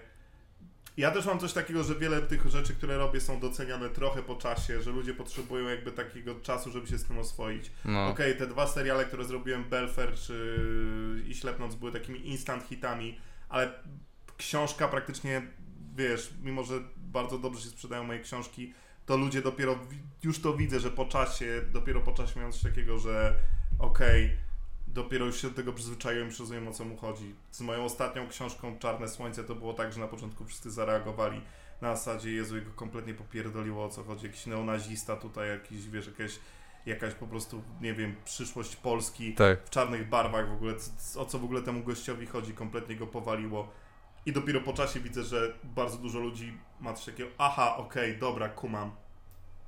A ja zrobiłem po prostu coś takiego, że wykorzystałem swój sukces, nie? Że na przykład pomyślałem sobie, no dobra, teraz mogę zrobić coś takiego, co naprawdę zawsze chciałem. To I totalnie głos. pojechać po bandzie, nie? I, I wykorzystałem to. I, I na przykład jestem dumny z siebie, że nie zachowałem się protekcjonalnie, wiesz, że nie zrobiłem czegoś takiego, że okej, dobra, robimy se ślepnoc od świateł 2, Aha, aha. kasiura bezpiecznie do kieszeni, To po jest prostu, gangsterka. walimy na lokatę i Tak. jest, jest fajnie. Nie, na to jeszcze przyjdzie czas. Czyli jak będzie rok, że wydasz e, Ślepnąc od świateł 2, to wszyscy, a to teraz. No wiesz, no po prostu, no jest, wiesz, no kurwa, czasem słońce, czasem deszcz. No nie, no wiadomo, jakby ja ten, nie oceniam, tylko że się śmiejesz, bo po prostu czasem kurwa Tak. człowiek e, skra... A chuja, może stary zrobisz kolejną zajebistą rzecz i, i nie wiadomo co się stanie. To jest najfajniejsze właśnie w tej robocie, że ja nie wiem, co się stanie. No, I nawet to, że są elementy niepokoju zaraz, bo przecież wciąż może być chujowo, nie? No. Wciąż możemy wrócić do tego punktu, że jesteśmy w jakimś zdezelowanym mieszkaniu i mamy jeszcze więcej długów i jeszcze więcej w ogóle problemów i jeszcze więcej, wiesz, a, a może się to przydarzyć w wieku 50 lat na przykład, kiedy to będzie dużo bardziej dotkliwe niż wtedy, Tak. kiedy się przydarzyło w lat 30, w wieku lat 30 i to też się może wydarzyć. To też się może wydarzyć. A generalnie na końcu i tak się przydarzy, wiesz, po prostu kurczę, rura w nosie w szpitalu i, i, i cewnik i to i tak będzie happy end. tak, to jest ta op- optymistyczna I to wersja. jest i tak ten optymistyczny wariant. Także wiesz, ale, ale ta niewiedza jest super, no. Nawet kosztem tego, że może być niefajnie, to ta niewiedza jest super. Mi się wydaje, że e, mówiąc o tym szczycie, czy tam Mhm. zo- zostaniu na szczycie, to jest takie, że tutaj się musisz bardziej z lękiem e, radzić sobie, wątpliwościami, bo w, przy wchodzeniu z odrzucenia musisz się bardziej ra, Tak. ra, radzić, a tutaj musisz taki, Boże, czy to jest dobre, czy nie dobre, że... Tak, Chuj, tak. zobaczymy, nie wiem. Jakby. tak, tak. Także no nie bać się, to jest chyba jakaś taka moja, wiesz, moja recepta. Nie bać się, starać się nie bać, bo trudno się w ogóle nie bać, jak ktoś się, wiesz, mm, nie można się w ogóle nie bać, nie? To jest tak jak w tym kawale, wiesz, kto się kulą nie kłaniał. Nie, Debil. Nie rozumiem. Nie zrozumiesz w tym kawału? Najgorsze, będzie komikowie tak nie. Czy kto się kulą... No wiesz, kto jest nieustraszony, w sensie kto jest nieugięty, tak? Aha. To idiota jest nieustraszony i nieugięty, Okej, no. Tylko debil się kulą nie kłaniał, no. Także to jest... Yy... Ale spaliłem, teraz będę chodził... Mówię, kurwa, powiedziałem mu dowcip, a on w ogóle nie skumał, nie? To ja będę chodził tak, Jezu, powiedział mi dowcip, ja nie skumałem. Dobra, nie możemy się rozstawić. Dobra, ale y, będzie. Nie, tak zakończymy. To jest dobre. Właściwie w wątpliwościach tych, że nie wiadomo jak i chuj. Tak zakończymy to. e, Ten. Słuchaj, y, ja naprawdę się cieszę w miejscu, w którym, z miejsca, w którym jestem i, i wiem, że to jest dużo pracy, No. to jest dużo farta, to jest y, parę może jakichś takich sprytnych ruchów, to jest no trochę pewnie jakiegoś tam talentu, chociaż to zawsze człowiekowi najtrudniej przychodzi przez gardło powiedzieć, że mam talent. Tak, tak, tak, tak. Ta. Ale to jest, wiesz, ale, ale teraz jest, jest okej, no i życzę w ogóle, wiesz, wszystkim, którzy słuchają tego podcastu, żeby było, było okej No. i że najlepsze przed nami. Dokładnie, ja też. E, dziękuję, dziękuję bardzo. Moim gościem był Jakub Żulczyk. Dzięki wielkie. Dobranoc Państwu, życzę wszystkiego dobrego. Dziękuję wszystkim serdecznie bardzo, e, że byliście z nami. E, Dziękuję Kubie też za przybycie. E, Zapraszam za tydzień. Em, Polubcie siebie na Facebooku i w siebie w życiu. Mam nadzieję, że wszystko u Was dobrze i widzimy się, słyszymy się za tydzień. To na początku wiem, że powiedziałem widzimy się, no ale słyszymy się.